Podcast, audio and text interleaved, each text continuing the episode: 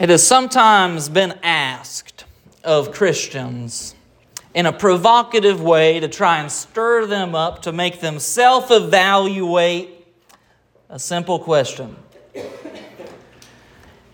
If you could tell nobody that you were a Christian, would they know? It's a good question. It's something for us to consider. And it's something that we find as we are reading Paul's section of thanksgiving in the book of First Thessalonians. Last week we saw how he commented on these works of faith and labor of love and endurance of hope in our Lord Jesus Christ. But he turns all of that around as he comes to verse 4. It's almost like he's watching the river trickle down, and as he looks at the water closest to him, he's able to say, These are the works of faith and the labor of love and the endurance of hope, these things that I am thankful for. But where is the source of this stream? Where did it all begin? What am I truly thankful for? I'd like you to open your Bibles with me this morning to 1 Thessalonians, where we continue down this line of thought. Our text comes only from verse 4, where we read that it is by God's choosing of the Thessalonian believers that He is able to see all of these things. I want to read this morning this whole section I want to make sure that we don't get too far away from the bigger picture. I know that we are moving at a slow pace. So I want to read, even though our focus is just upon verse 4, all the way from verse 2, all the way through to verse 10. As we do that, I'd like us to prepare our hearts.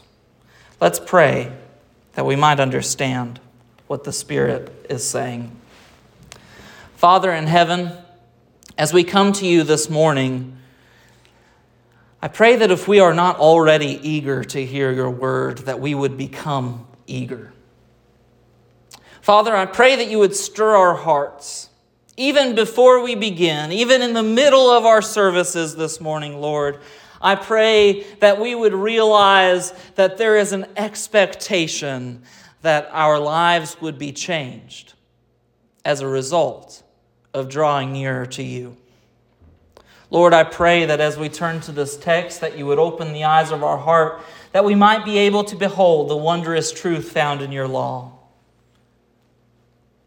I ask, Lord, that what we have not, you would give us. What we are not, you would make us. In Jesus' name we pray. Amen. Beginning in verse 2, the book of 1 Thessalonians, chapter 1, the Bible says, We give thanks to God always for all of you, constantly mentioning you in our prayers, remembering before our God and Father your work of faith and labor of love and steadfastness of hope in our Lord Jesus Christ. For we know brothers, loved by God, that He has chosen you because our gospel came to you not only in word, but also in power and in the Holy Spirit and with full conviction. You know what kind of men we proved to be among you for your sake. And you became imitators of us and of the Lord, and you received the word in much affliction with the joy of the Holy Spirit, so that you became an example to all the believers in Macedonia and Achaia. For not only has the word of the Lord sounded forth from you in Macedonia and Achaia, but your faith in God has gone forth everywhere, so that they report to us of the kind of reception we had among you, and how you turned to God from idols to serve the living and true God, and to wait for his Son from heaven, whom he raised from the dead. Jesus, who delivers us from the wrath to come. Verse 4 really only has three main parts. There is first the question of how do we look at all of these attributes that Paul is giving thanks for? How do we find the source of works of faith, viewing our faith as a vocation, labor of love, struggling and striving and enduring and working because we love, and enduring, persevering, overcoming, even finding opportunity and obstacles because of the hope that we have in Jesus Christ? Looking at those things, Paul is able to say, Why do we work, labor, and endure? First of all, because we know. That's the first part. The only reason we're able to do any of this, the reason that there are works of faith, is because we know. Writing to this church that Paul had only spent a month, maybe two months, three months at most, but more than likely less than that a very short period of time, Paul sees this report that Timothy brings back to him that the church is still there, that it's thriving, that there is some good news, maybe a few issues. Young believers have a few issues. Some of us never grow past that point. But we need to grow past it. And so Paul writes this letter because he's not content that the church would simply struggle with the issues that a young believer would have. He says, We know that there are these works of faith and we give thanks to them. We know that these are here. How do I know that they are there? I know because God saved you. That's a tough thing. Mean, just think about this for a moment. How do we know another person is truly saved? Can you know? Can you know that anyone besides yourself is truly a Christian? There's no way for you to know. That's between them and God. But I'll tell you something. Just in personal experience, I think all of our experience will affirm this. I know when it's likely that somebody's faith is genuine, and I also know when it's unlikely when somebody's faith is genuine. You put that to the test however you like, but it is evident in the way that people behave how they have been touched by the Spirit. And we can make terms with that and play with it and try to stretch it in all sorts of different ways. I also think that it's possible that people have genuinely been touched by the Spirit and decided too early on that they knew everything that they needed to know about God, that they stopped growing altogether. And in the words of the world famous philosopher, Mr. T, I pity the fool.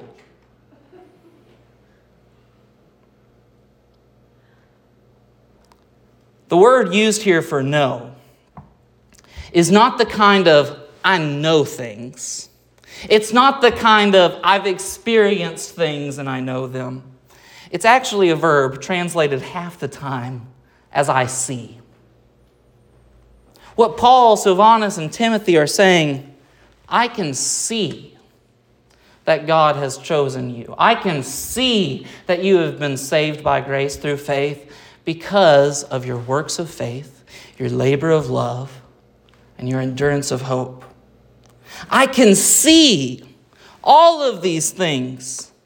The manner of our salvation should always be evident in our life. If we weren't able to tell anyone that we were a Christian, they should be able to look at our lives and say, There's something different about you. We shouldn't have to tell people that we are Christian. I'm not saying that we shouldn't, we should. But we shouldn't have to do it with words.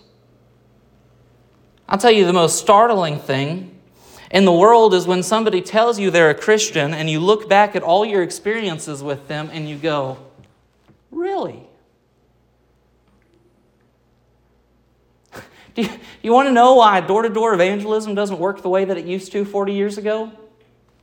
We've had too many people come to our door and we find out that they're a Christian and we go, Really? It has damaged the testimony of the church. I tell you what, what if we were just committed to being followers of Christ, and when people saw something different in us, that was the point we said, You know what's different about me? I've given my life to Jesus Christ, and He has changed everything about me. Tell you what, that's a bigger witness, that's a more powerful testimony, that's a more pulling conviction than pretending. The manner of our salvation should be seen in our lives. I said that, but by what?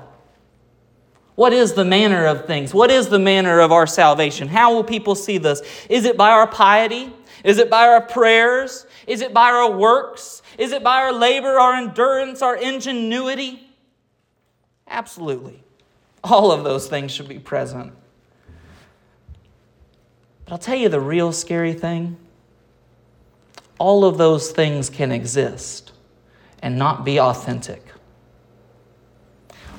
We can be pious and have no sincere faith. And I'm not saying not saved, right? I'm not saying not saved. I'm saying no active, sincere faith. We may have been saved by faith and never grew up. We can have an active prayer life out in front of everybody and not have an active faith that God will actually answer our prayers. We can pray that God would grow the church by sending to us more young people in particular. But we never consider what are, where are we going to put all these young people?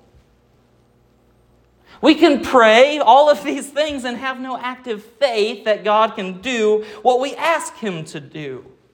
We can work and view our faith as the only job that we have and have no real faith in what we are doing. We can labor and toil, and we can have endurance. We can be inventive, entrepreneurial, creative in trying to seek God's will in our lives and have no real faith. Loved ones, the first church's success did not come because they were pious, prayerful, faithful in working, intense about their labor, enduring in hope, or even creative. It didn't come because of what they were doing outside of the church.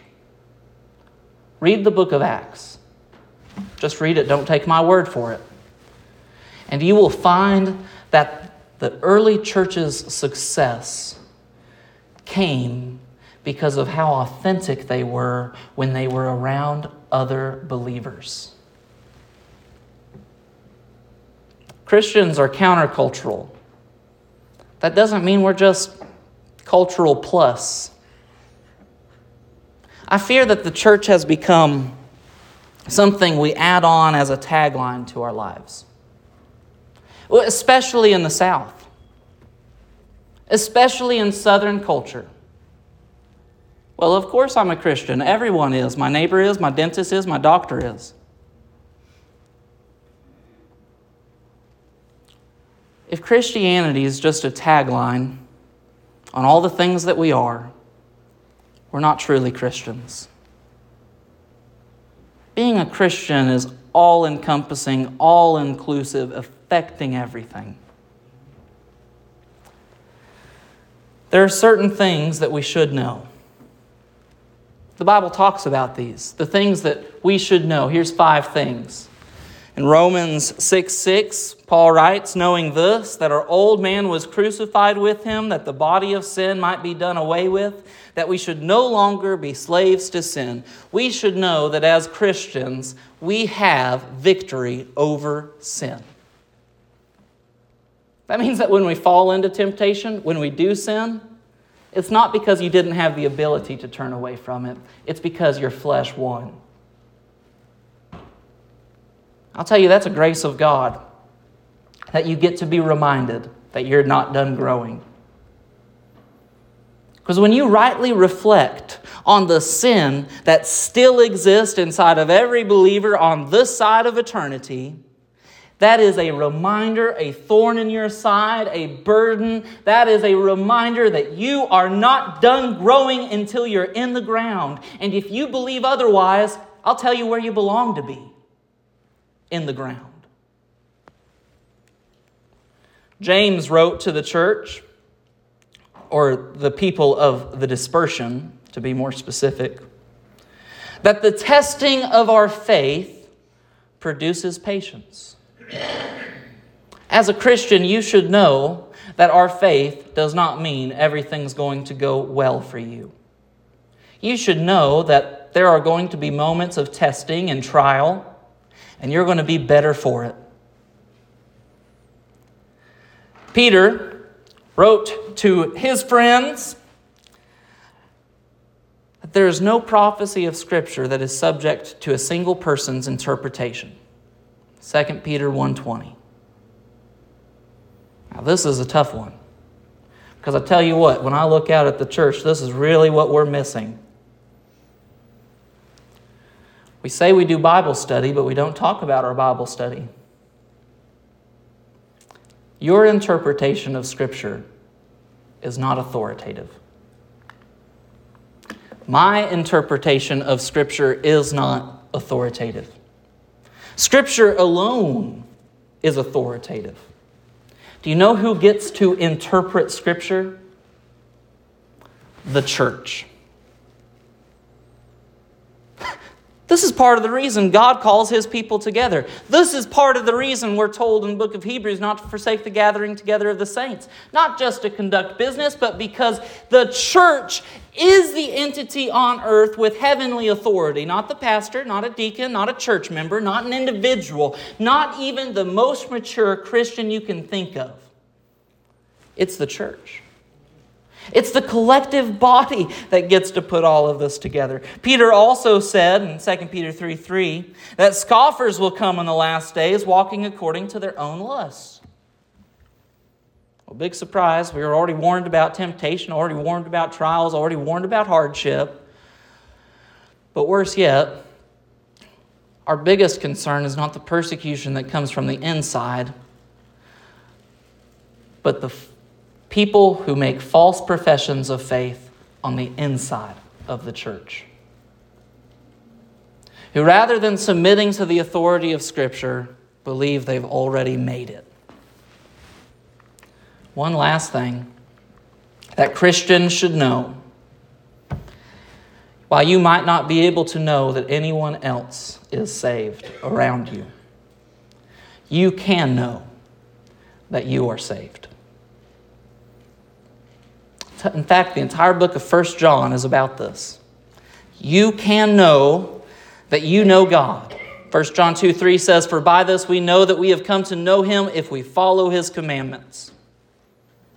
You can know that you have been saved simply by the way that you know God. I think that's incredible. I think that's uplifting. I think that's it even plants the seed of zeal inside of me. I can know with confidence that I have a relationship with God, which means that I can know with confidence when I'm walking in obedience to Him. I can know with confidence when He is directing my life. I can know with a sense of peace what He is doing around me. And I can seek His wisdom, and He promises to give it to me. That's a big deal you can know that you are saved. The goal of our faith is that we would know the Father.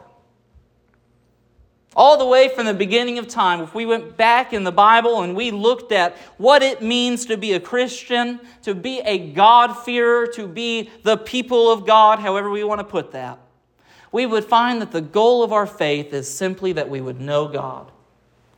Now, don't get confused. When we look at this phrase in 1 Thessalonians chapter 1 that we know, Paul, Paul, Silvanus, and Timothy say, he's not talking about the kind of knowledge where we know a lot of the Father. He's not talking about saying we know a lot about the Father. He's not saying we know the Father's will. He's not saying that we know the Father's nature. He is simply saying that we should know the Father.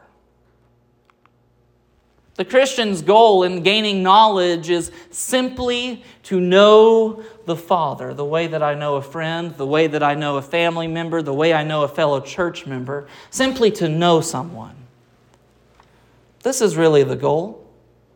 So I've asked a lot of questions so far. I said that some people ask in a provocative way if you could tell no one that you are a Christian, would anyone else know?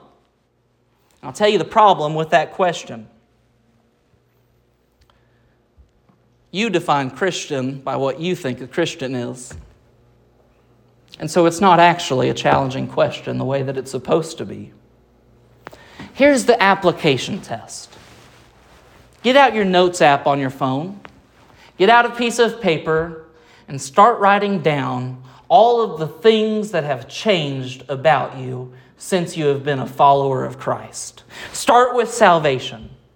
That was a big change. But don't stop there.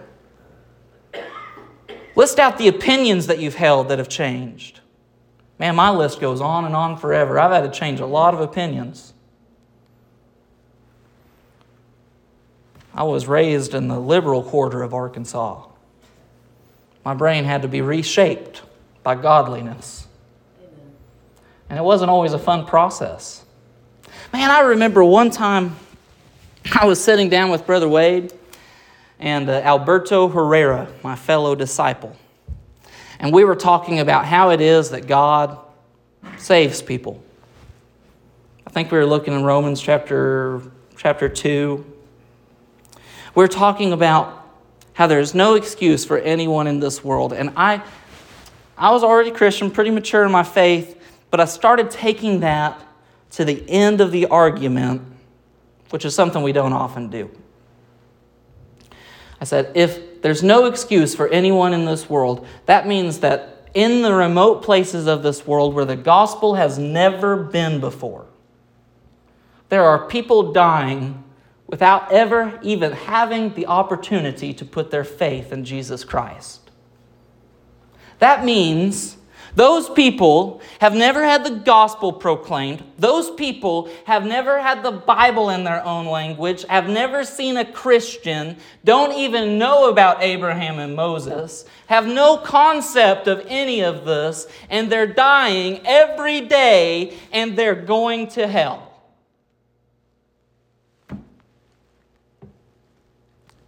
And I threw my hands up in the middle of my discipleship triad and I said, I just want to stop for a second. And I'm sorry, Brother Alberto, I got to hold us up.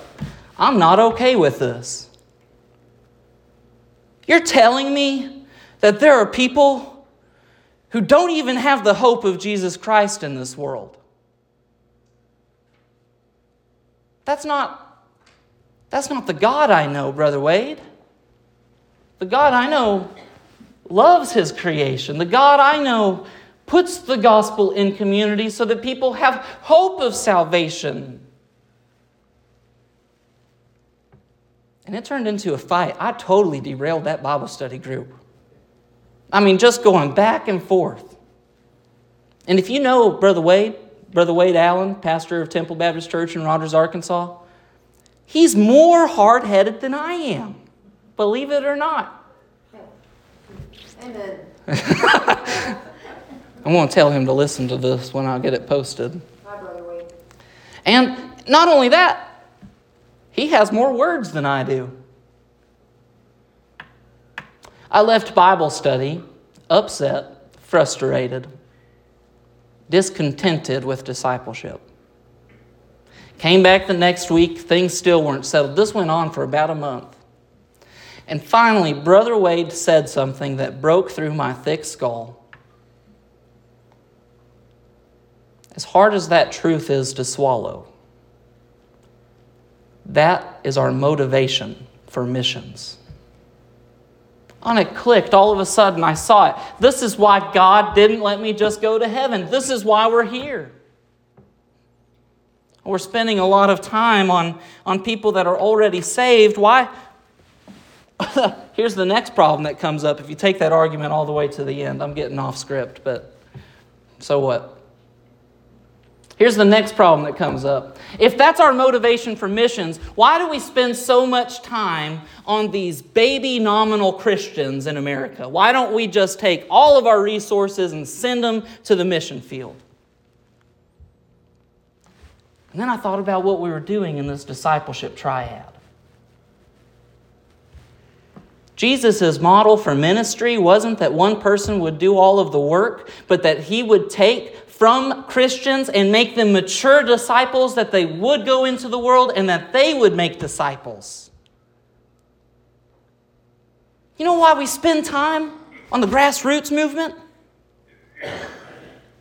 Because it's from that maturity that the missionaries come out, that the pastors come out, that the faithful church members that keep things running come out. That's why we don't take our focus off of what's going on inside. You want to kill a church faster than anything in the world? Here's how you kill a church you tell that church the only thing they need to think about are the people that don't come to that church.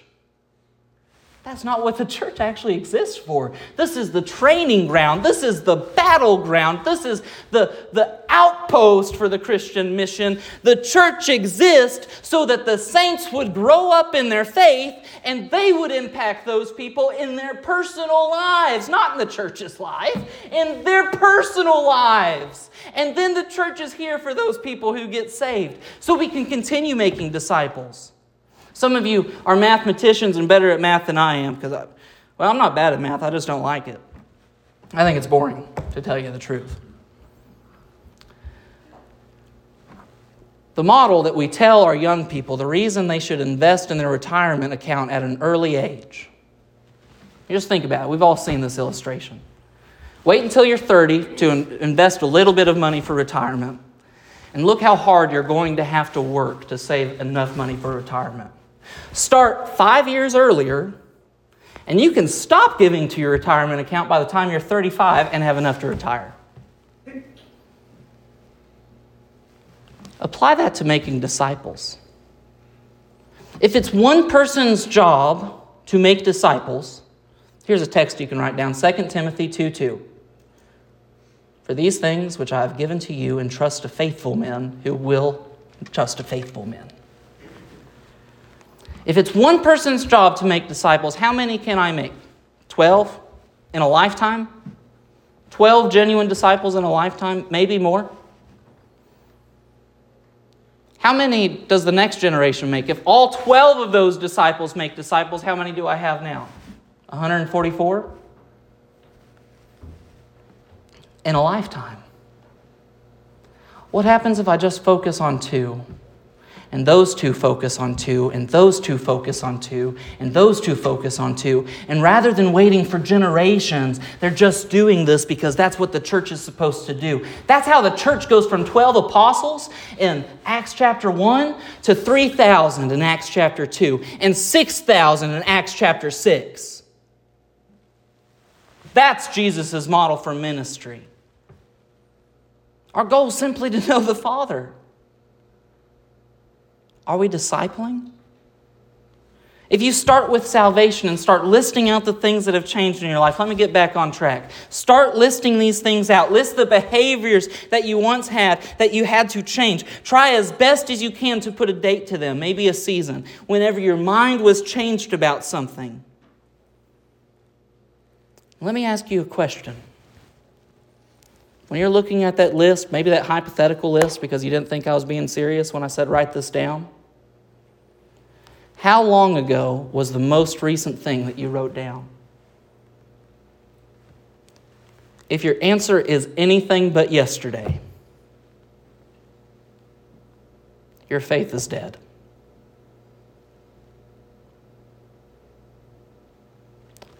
God doesn't stop changing us. We never become equipped enough to be the person that we're supposed to be for the church. We're always lacking, we always need Him. If nothing has changed in your life since yesterday, your faith doesn't mean a whole lot. Paul writes, We know that God has chosen you because I see change happening in you. I see growth. There was a man that didn't believe in this kind of change. He walked with the ways of the world most of his life. He was 65 years old, not a Christian. But something happened. He became a dad at 65 years old. And there was something about seeing children for the first time that all of a sudden this man put his faith in God and he began to walk according to God's ways. And he never stopped growing. From that point on, he never stopped growing. And you think, well, that's not a big deal. He was 65.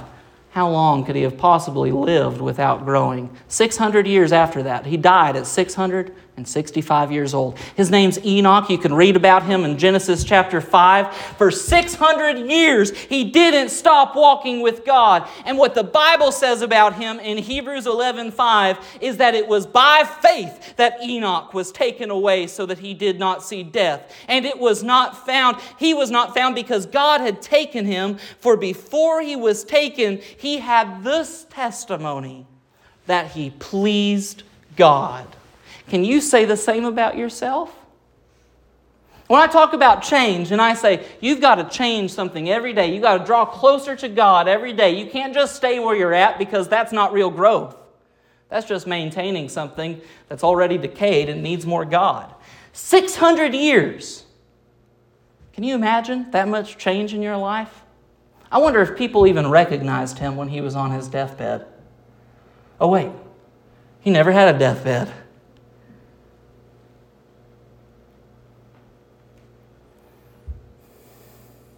The problem with the question that I posed at the beginning of this, if you could tell no one that you were a Christian, would they know?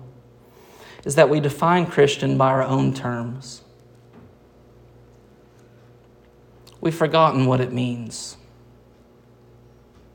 That suffix at the end of the word I A M, it's become antiquated. We don't really use it anymore. It means belongs to. When you see I A N, it means belongs to. I am an American. Why? I belong to the United States of America. I'm a citizen there. I am a Christian because I belong to the Messiah. I am a Christian because I belong to Christ. I am His. He is the authority over my life, and He changes everything about me.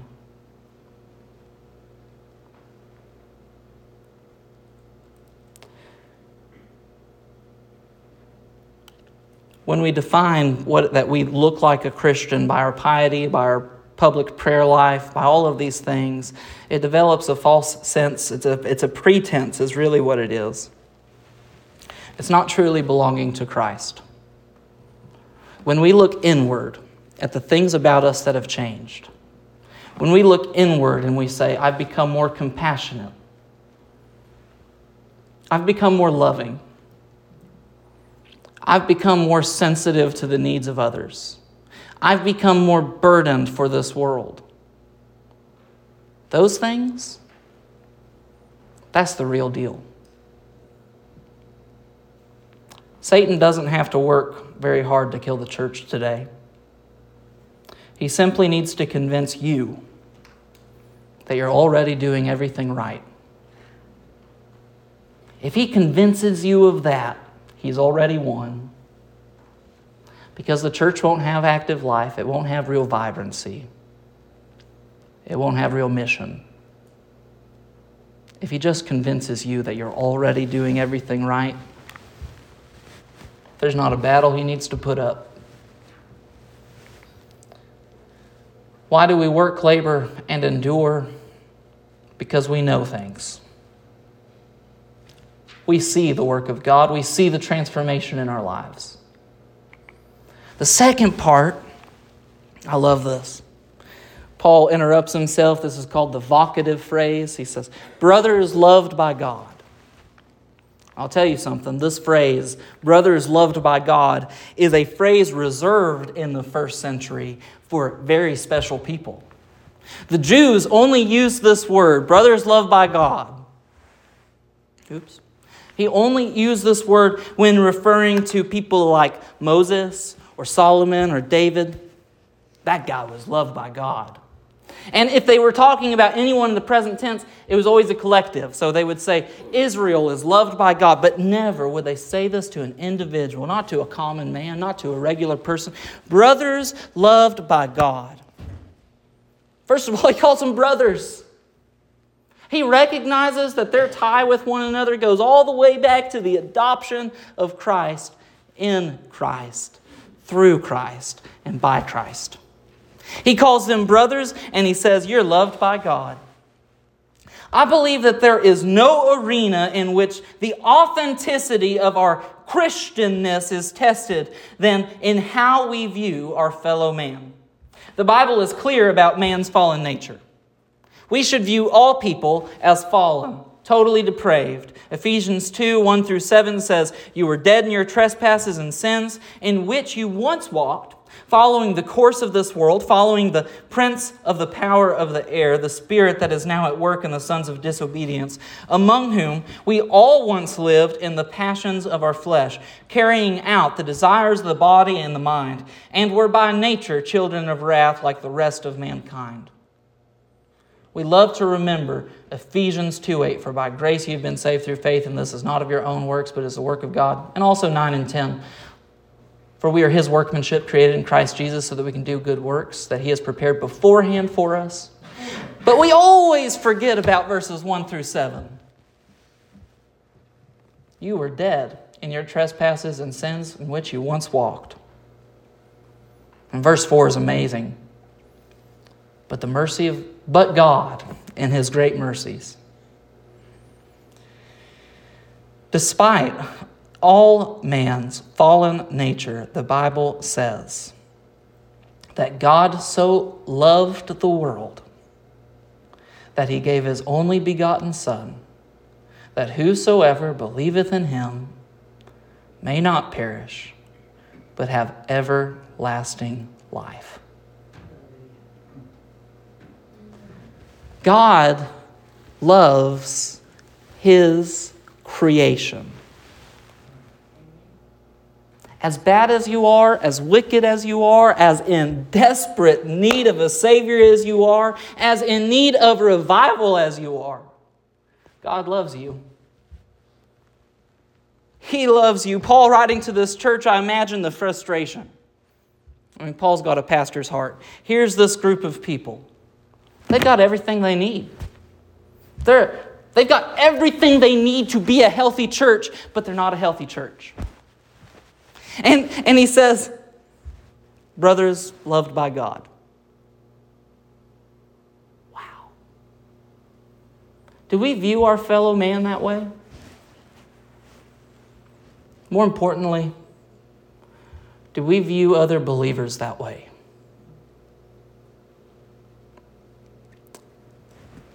The phrase beloved by God carries so much weight when we consider that this wasn't something that people said. Nevertheless, Paul chose this phrase. Do we view our brothers and sisters in Christ as those loved by God? Do we desire to love them to the same degree that God loves them because we know that we are belonging to Him? If I'm Christ, doesn't that mean that I should love like Christ loves? And if I know that my fellow believer, my fellow Christian is loved by God, should I not desire to love them in the same way? How is it that people will know that we are Christians? Jesus said, You will know they will know that you are my disciples. And I, what was it that he said? Was it by their devotion to church? Was it by their devotion to tradition? Was it by the things that they knew? Was it by the sacrifices that they made to be there? I don't know. Let's look it up. What is it? John 13 35. They will know that you are my disciples by how often they see you praying. No, that's not it. They will know that you are my disciples by how devout you are to the church. Well, that's not it either. They will know that you are my disciples by the way that you love one another. Where is that love? I look at the American church and what I see is more fighting over issues that don't truly matter. I see more jockeying to be in control on things that don't belong to us. Then I simply see love for one another, the desire to see other people grow in Christ. In fact, what I see is people more interested in what other people are doing than how they are growing themselves. Mr. T got it right. I'm telling you.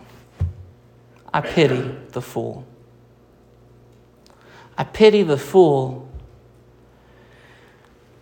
that is so distracted by their self righteousness that they do not see how much they need a Savior.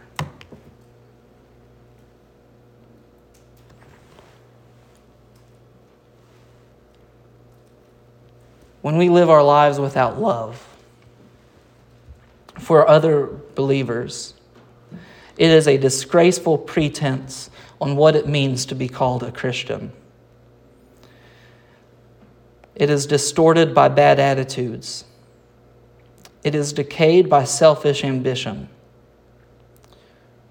Our only hope is that it would be matured by discipleship. Saying's true hurt people hurt people.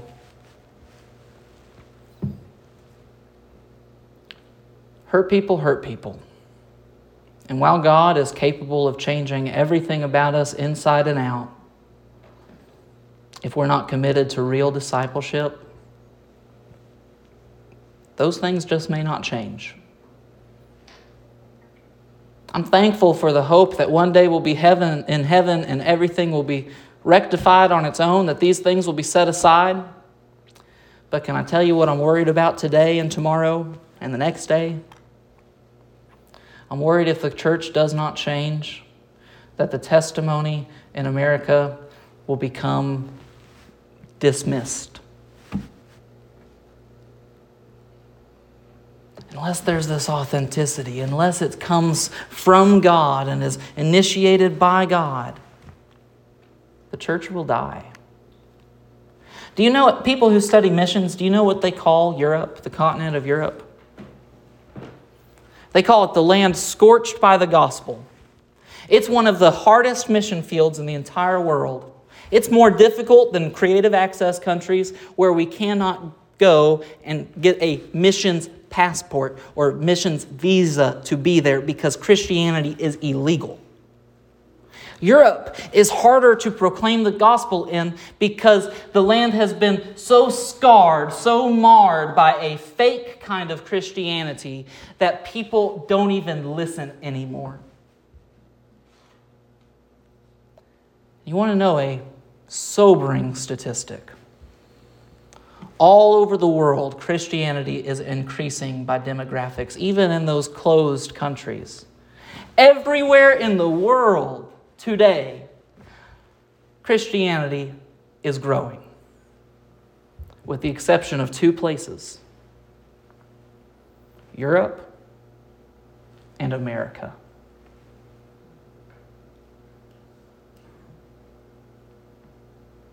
We got to get back to a simple model of ministry where we can look at one another and we can say, brother or sister, loved by God, I know that He has chosen you.